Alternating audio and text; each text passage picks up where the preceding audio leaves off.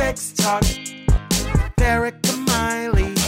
Cause sexuality is tough. And okay, sex just isn't good enough. No. Sex Talk with Erica Miley. Hello, everybody. Welcome to Sex Talk with Erica Miley. Erica Miley here. I'm glad to be with you all this week. So, first things first trigger warning. This episode is all about sexual assault.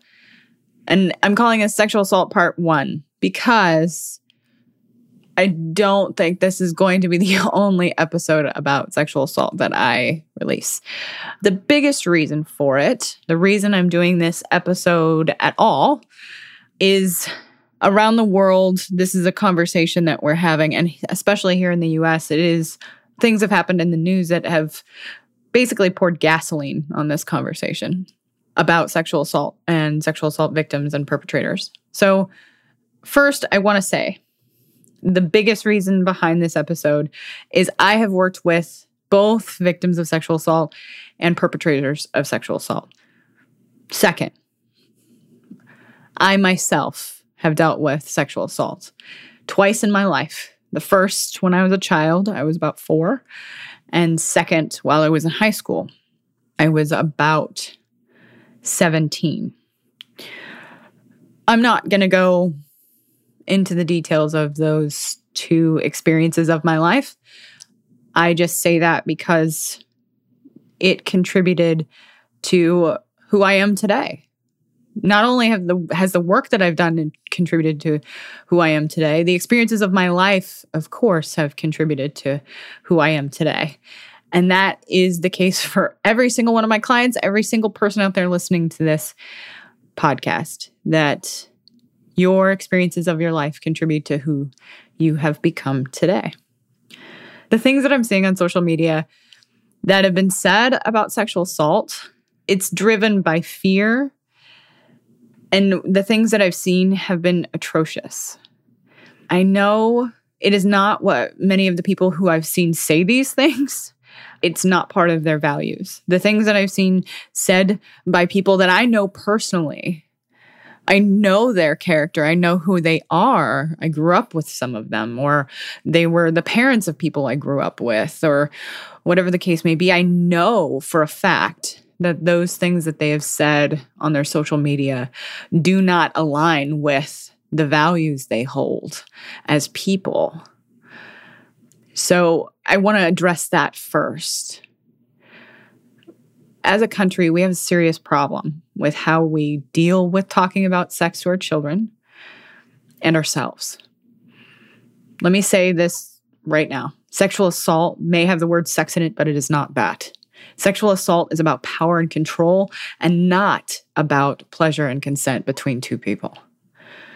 And I think that's a really important thing that we need to understand right now. The other thing is, I really believe America as a whole needs therapy. we need to come back to being human and recognizing the humanness of the other person on the other side of the screen. Some of the things that I've seen posted on social media are very similar and echoes of the things I heard my clients say when I was working with people who have committed sex offenses. The things these clients said were not because they were monsters. They're not the, these mythical, evil things that go bump in the night.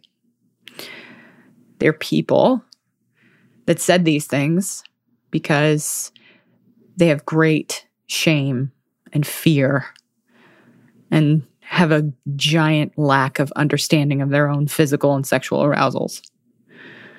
This seems to run parallel to what happens when someone is public about being harmed.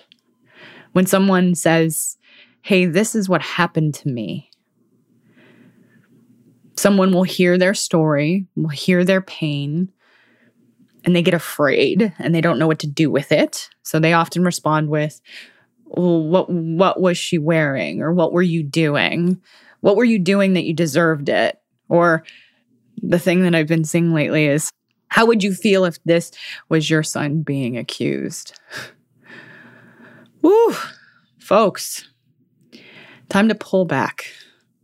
Time to take a deep breath and really, really think before you speak or log on to any social media of any kind. Saying those things may take some steam out of the angry teapot, but it is a red herring. It is not real.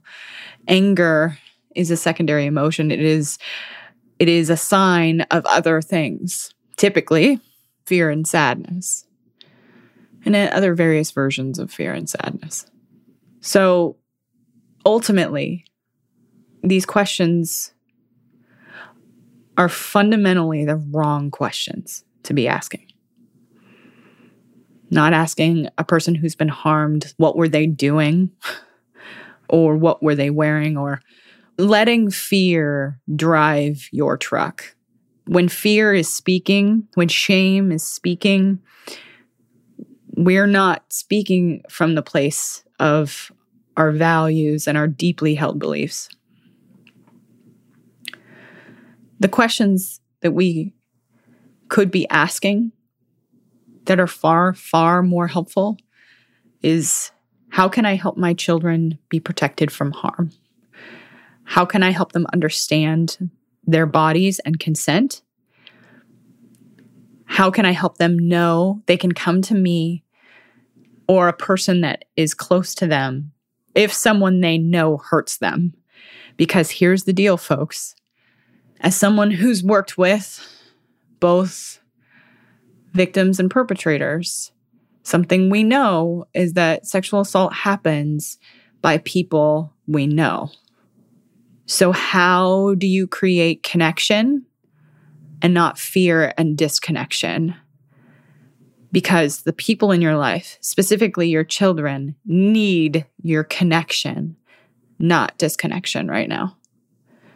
The people in your, your life that you that you love, the people that you are connected to, even if you're only connected to them by social media, at one point in your life, more than likely, you had a relationship with that person you had an in person relationship and you saw that person and their humanness.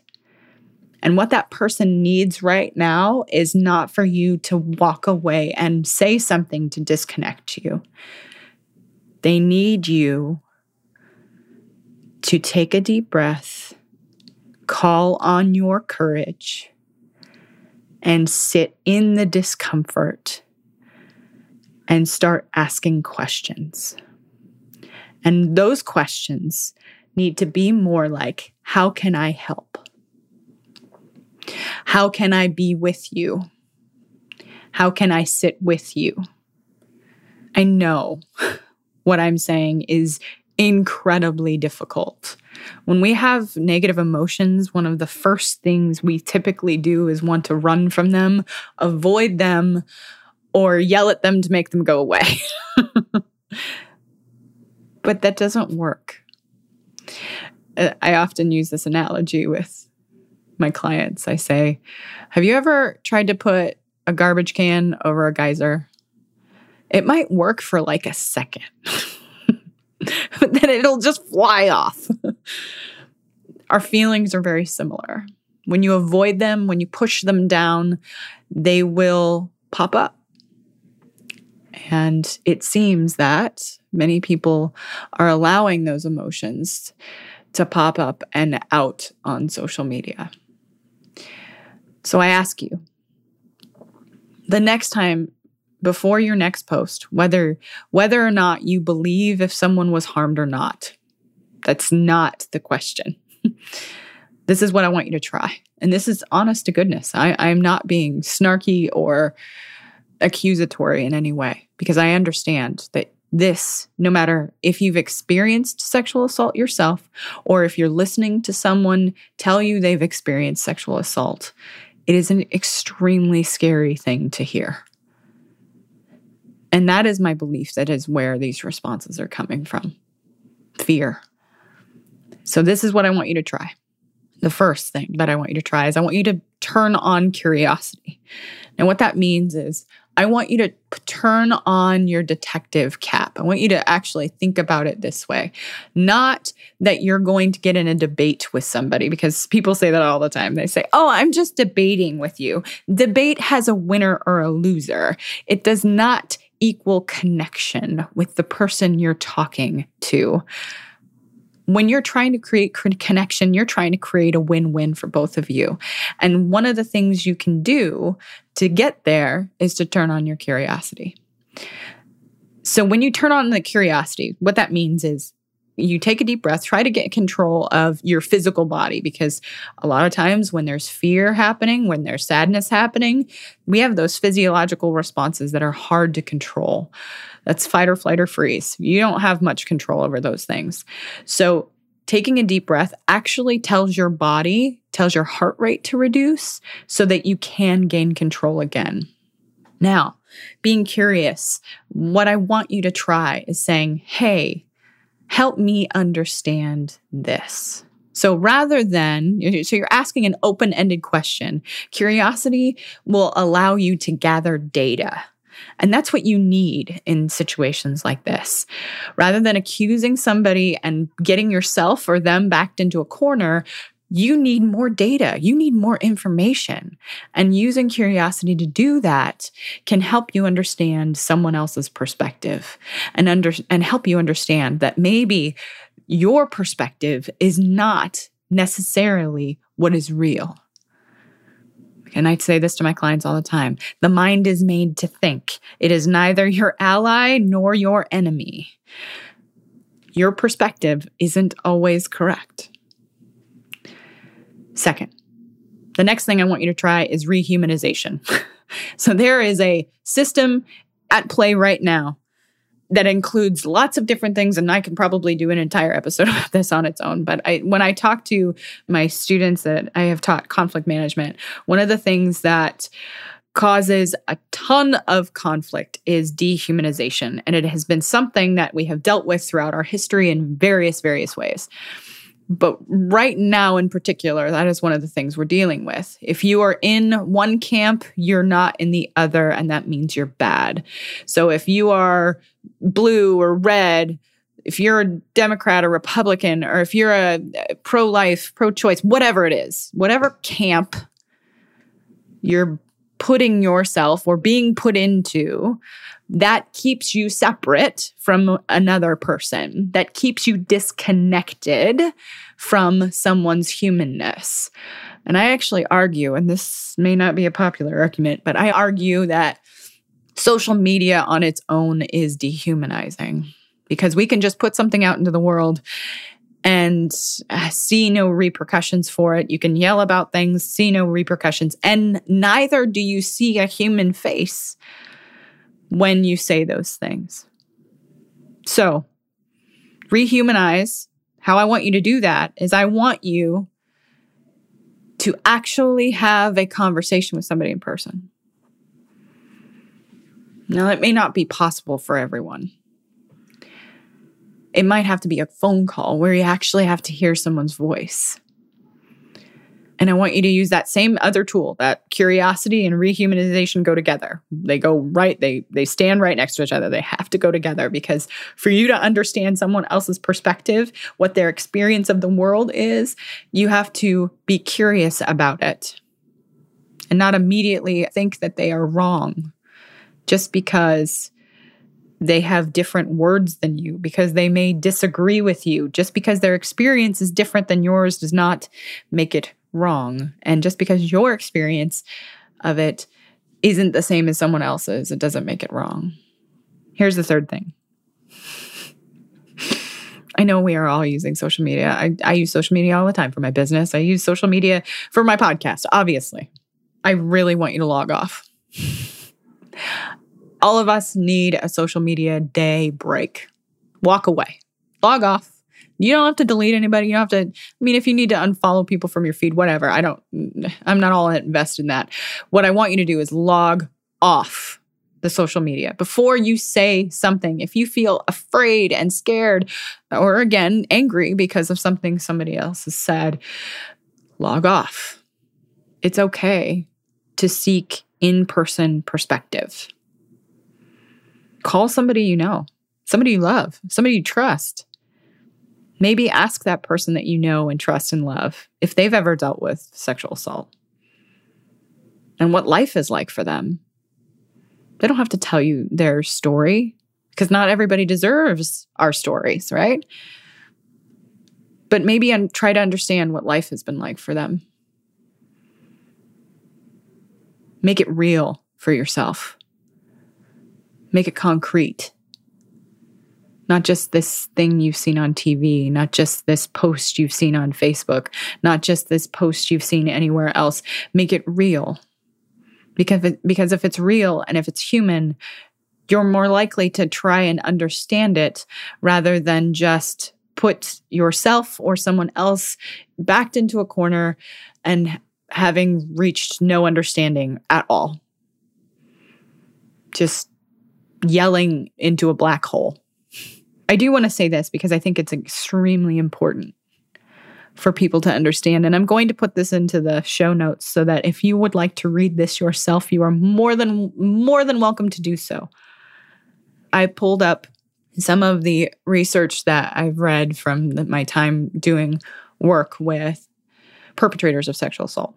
And one of the research studies that I think is important to reference here is one that I actually used in my groups a lot because many times when clients were dealing with a, a massive amount of shame and fear, there is this deflection I didn't do it. I'm not that kind of person. Look at all of these people that love me and cherish me.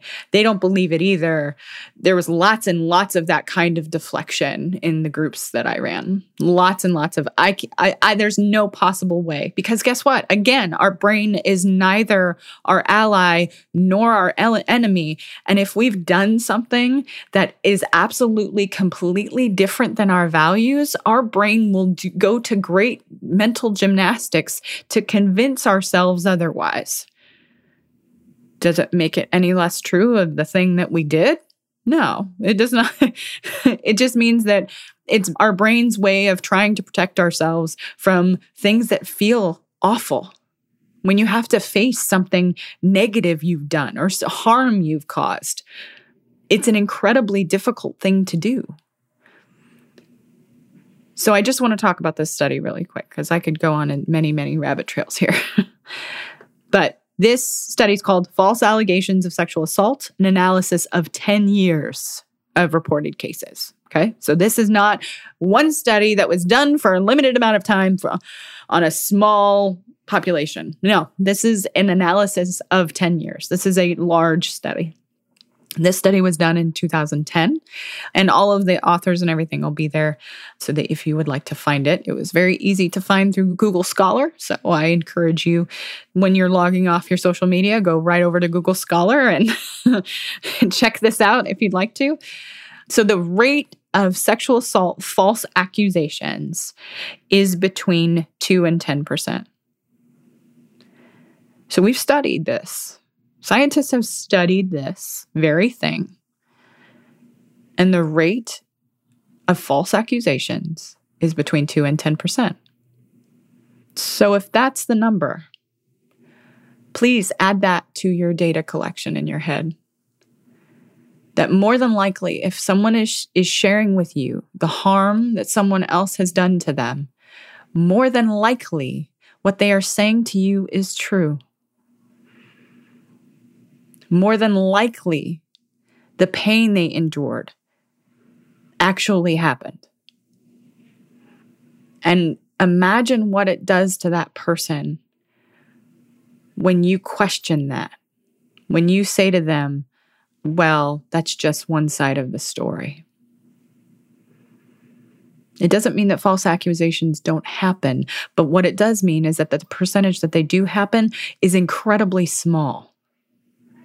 So please add that to your information that you have in front of you. This this episode is not to, meant to be political because guess what? Sexual assault is not political. It happens every single day. to children, to women, to men, to so many people across this world. And it causes irreparable damage to us. And it takes a lot of work to get through that. It takes a lot of work with people like me. People come to me. People come to my colleagues so that they can get through this pain. So that when they when they face their families when they when they're with their friends that they're completely there they're present they're connected to them. Because pain like this disconnects you from others. Makes you hurt. Makes you scared. So to all of you that are afraid and scared out there right now. Please get help. Please. If you need help finding a good therapist, I'm happy to do it. You can you can shoot me an email, Erica at ericamiley.com. I'm happy to help you find somebody in your area if you're not in my area, which I'm my clients are Washington State. So if you're in Washington State and you need help through this, you you just contact me. I'm happy to help. And if I'm full, I will help you find somebody else as well. This is important. And again, it's not political. Thank you for getting through to the end of this episode. I know this episode's going to be tough. It's not the it's not my usual it's not the usual fun stuff. Because guess what? Sex is a lot of fun. Sexual assault, again, remember, is about power and control. It's not about sex, not about pleasure. So I will post again all of the information in the show notes. If you do, and if you do want to get in contact with me again, Erica at ericamiley.com. You can find me on all the socials. Um, I'm pretty active on Instagram in particular at Erica Miley Therapy. Uh, if you are enjoying the podcast, please jump on, subscribe, get that next episode right there downloaded to whatever device you're listening on. And uh, if you're using iTunes, jump on there and rate and review five stars because that's helps that helps get this podcast found. I hope you all have a good week. Please find a way to take care of yourselves and maybe think about logging off. Till next time.